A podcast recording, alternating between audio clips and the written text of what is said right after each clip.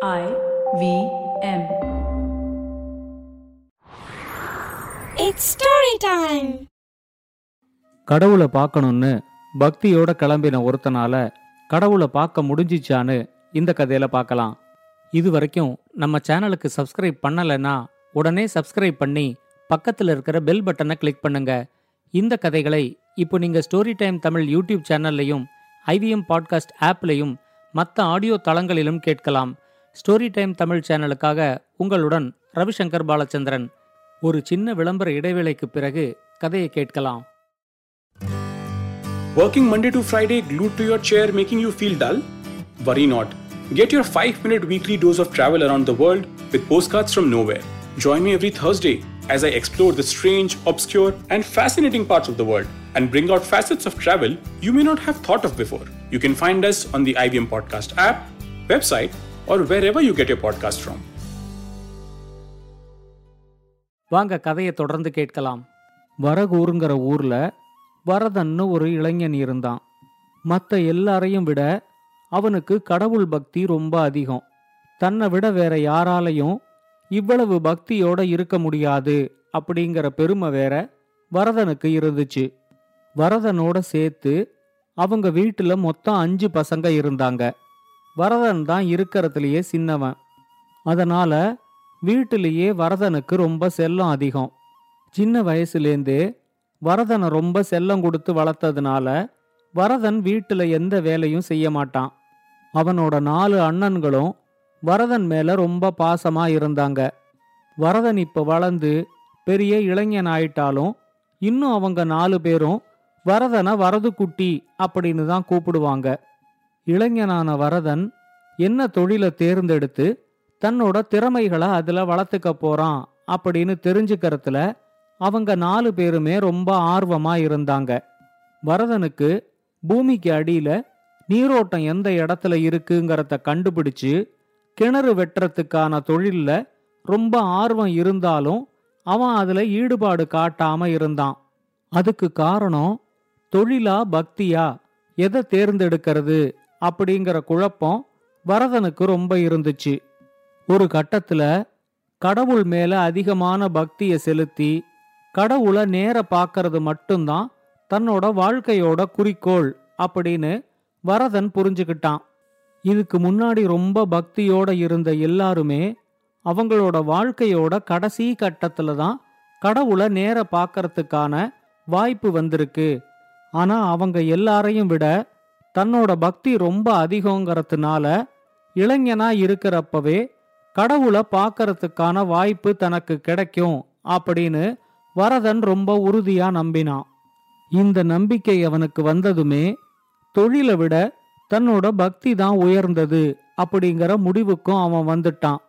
இந்த முடிவுக்கு அவன் வந்ததும் இனிமே கிணறு வெட்டுறத பத்தி தான் நினைக்கவே கூடாது அப்படிங்கிற உறுதியையும் அவன் எடுத்துக்கிட்டான்.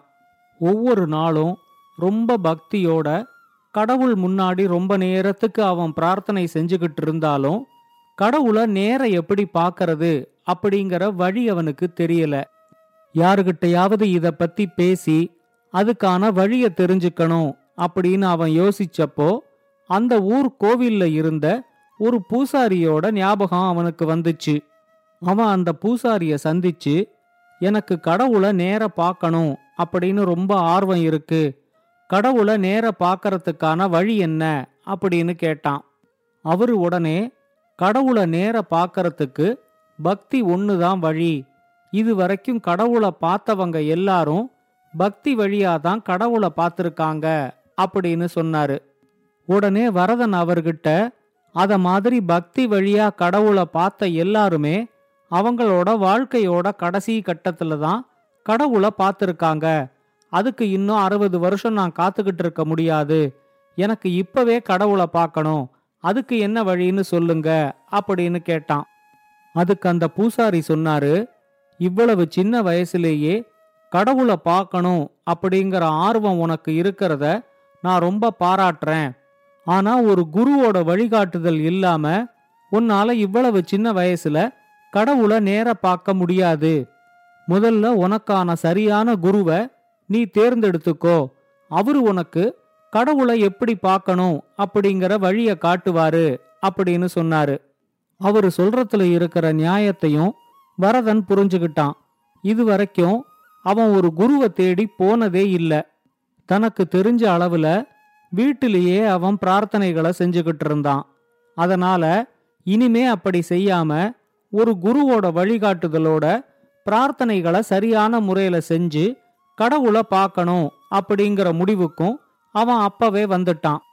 அடுத்து வந்த ஒரு மாசமும் வேற வேற குருவை பத்தியெல்லாம் அவன் நல்லா விசாரிச்சு கடைசியில சுத்தானந்தர் அப்படிங்கிற குரு கிட்ட வழிகாட்ட சொல்லி கேட்கலாம் அப்படிங்கிற முடிவுக்கு வந்தான்.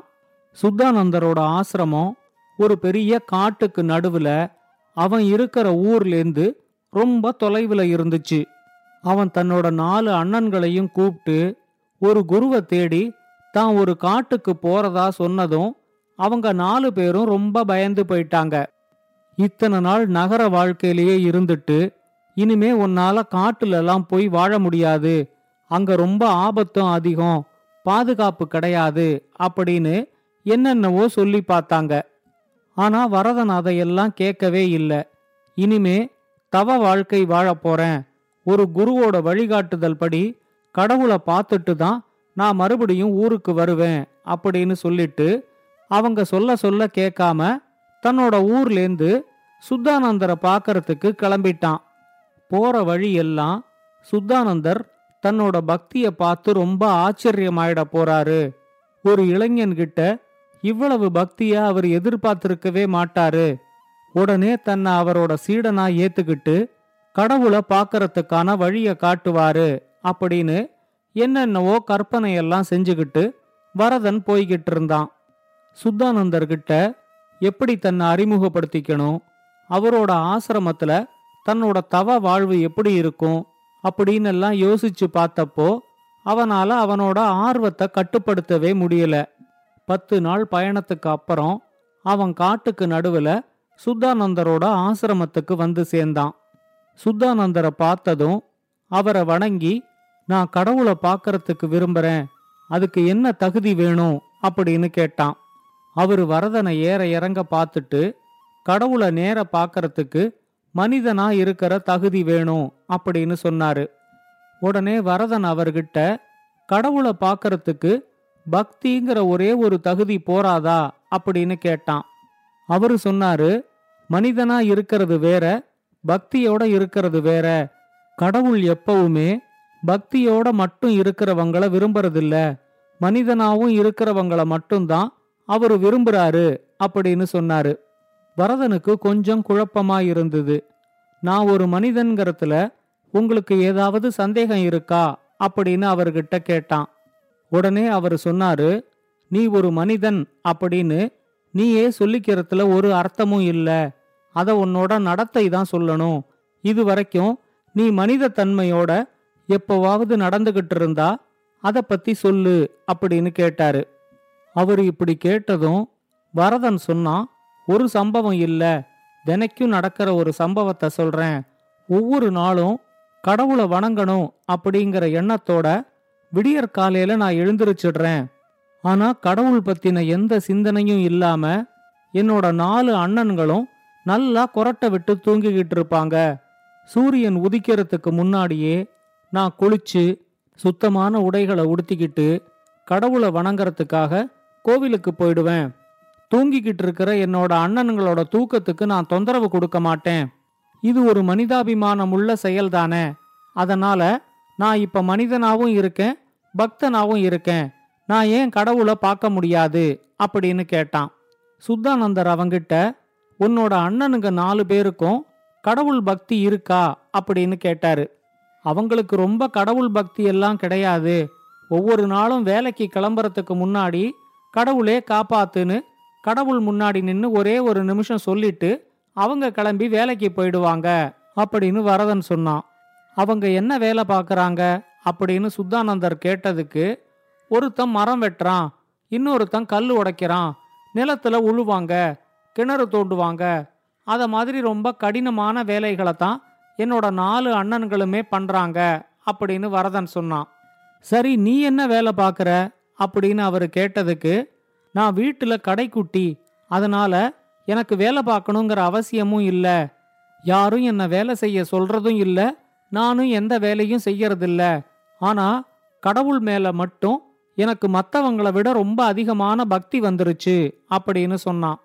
அவன் சொன்னதெல்லாம் பொறுமையா கேட்டுட்டு சுத்தானந்தர் கடைசியில சொன்னாரு கடுமையா உழைச்சு அந்த களைப்புல அடுத்த நாள் காலையில நல்லா தூங்குற உன்னோட நாலு அண்ணன்களையும் நீ குறை சொல்ற.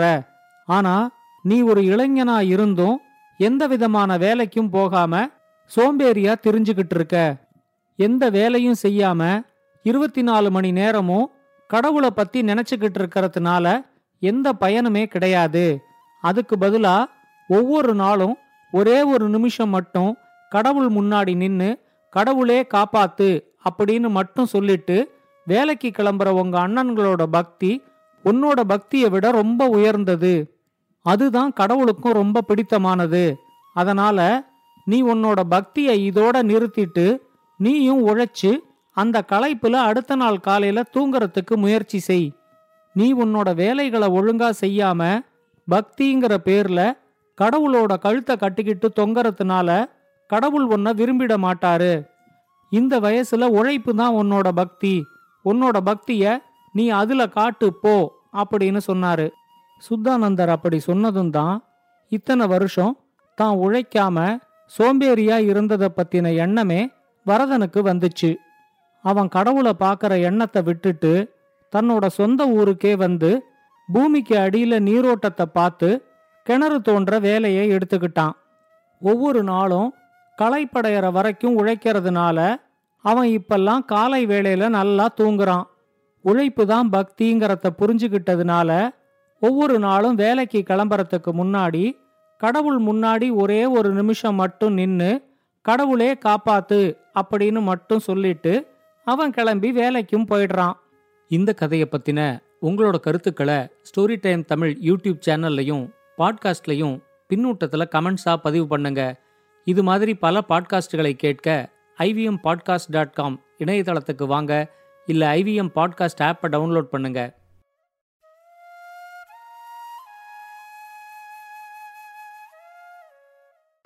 Hey, everybody, it's been a great week on the IVM Podcast Network. On Filter Coffee Podcast, Karthik speaks to Vishnu Vardhan, director of Shersha, about his experience while creating a real life version of Captain Vikram Batra. I'd like to make a quick announcement. After two successful seasons, the Empowering Podcast is returning with a makeover, presenting the Life Manifesto with Zarina Poonawala. Tune in every Monday to be a better version of yourself. This time it's about a battle in the sky on the last brand standing, Jet Airways versus Indigo. Anupam and Ambi tell us what led to the downfall of Jet Airways and the rise of Indigo. On Khel Niti, Rajiv Mishra, Sabha Karim and Rajkumar Sharma celebrate India's second historical win at the Oval in their test match against England. With our host Tony, Chuck, Naren, and Shriketh on Simplified, find out what the Indian government's latest direct cash transfer program is all about. And on Echoes of India, Anirudh explores the Indian campaigns of Alexander the Great and the rise and falls of the First Gangetic Empire. Do follow us on social media. We're IVM Podcast on Twitter, Facebook, Instagram, and LinkedIn. And remember, if you're enjoying this show or any of the shows on the IVM network for that matter, please do tell a friend. We really appreciate that. And finally, I'd like to thank the sponsors on the network this week Fiat Cred, Bank of Baroda, Quarter, and CoinSwitch Bear. We really do appreciate the support. If you love cricket, listen up. The Edges and Sledges Cricket Podcast is here for you. Hosted by DJ, Varun, and me, Ashwin, we bring a fun, fresh fan's point of view to talking all things cricket. Sometimes it's just the three of us, sometimes we have guests, including current and former international cricketers. For new episodes every week, check out the Edges and Sledges Cricket Podcast on the IVM app, website, or wherever you get your podcasts.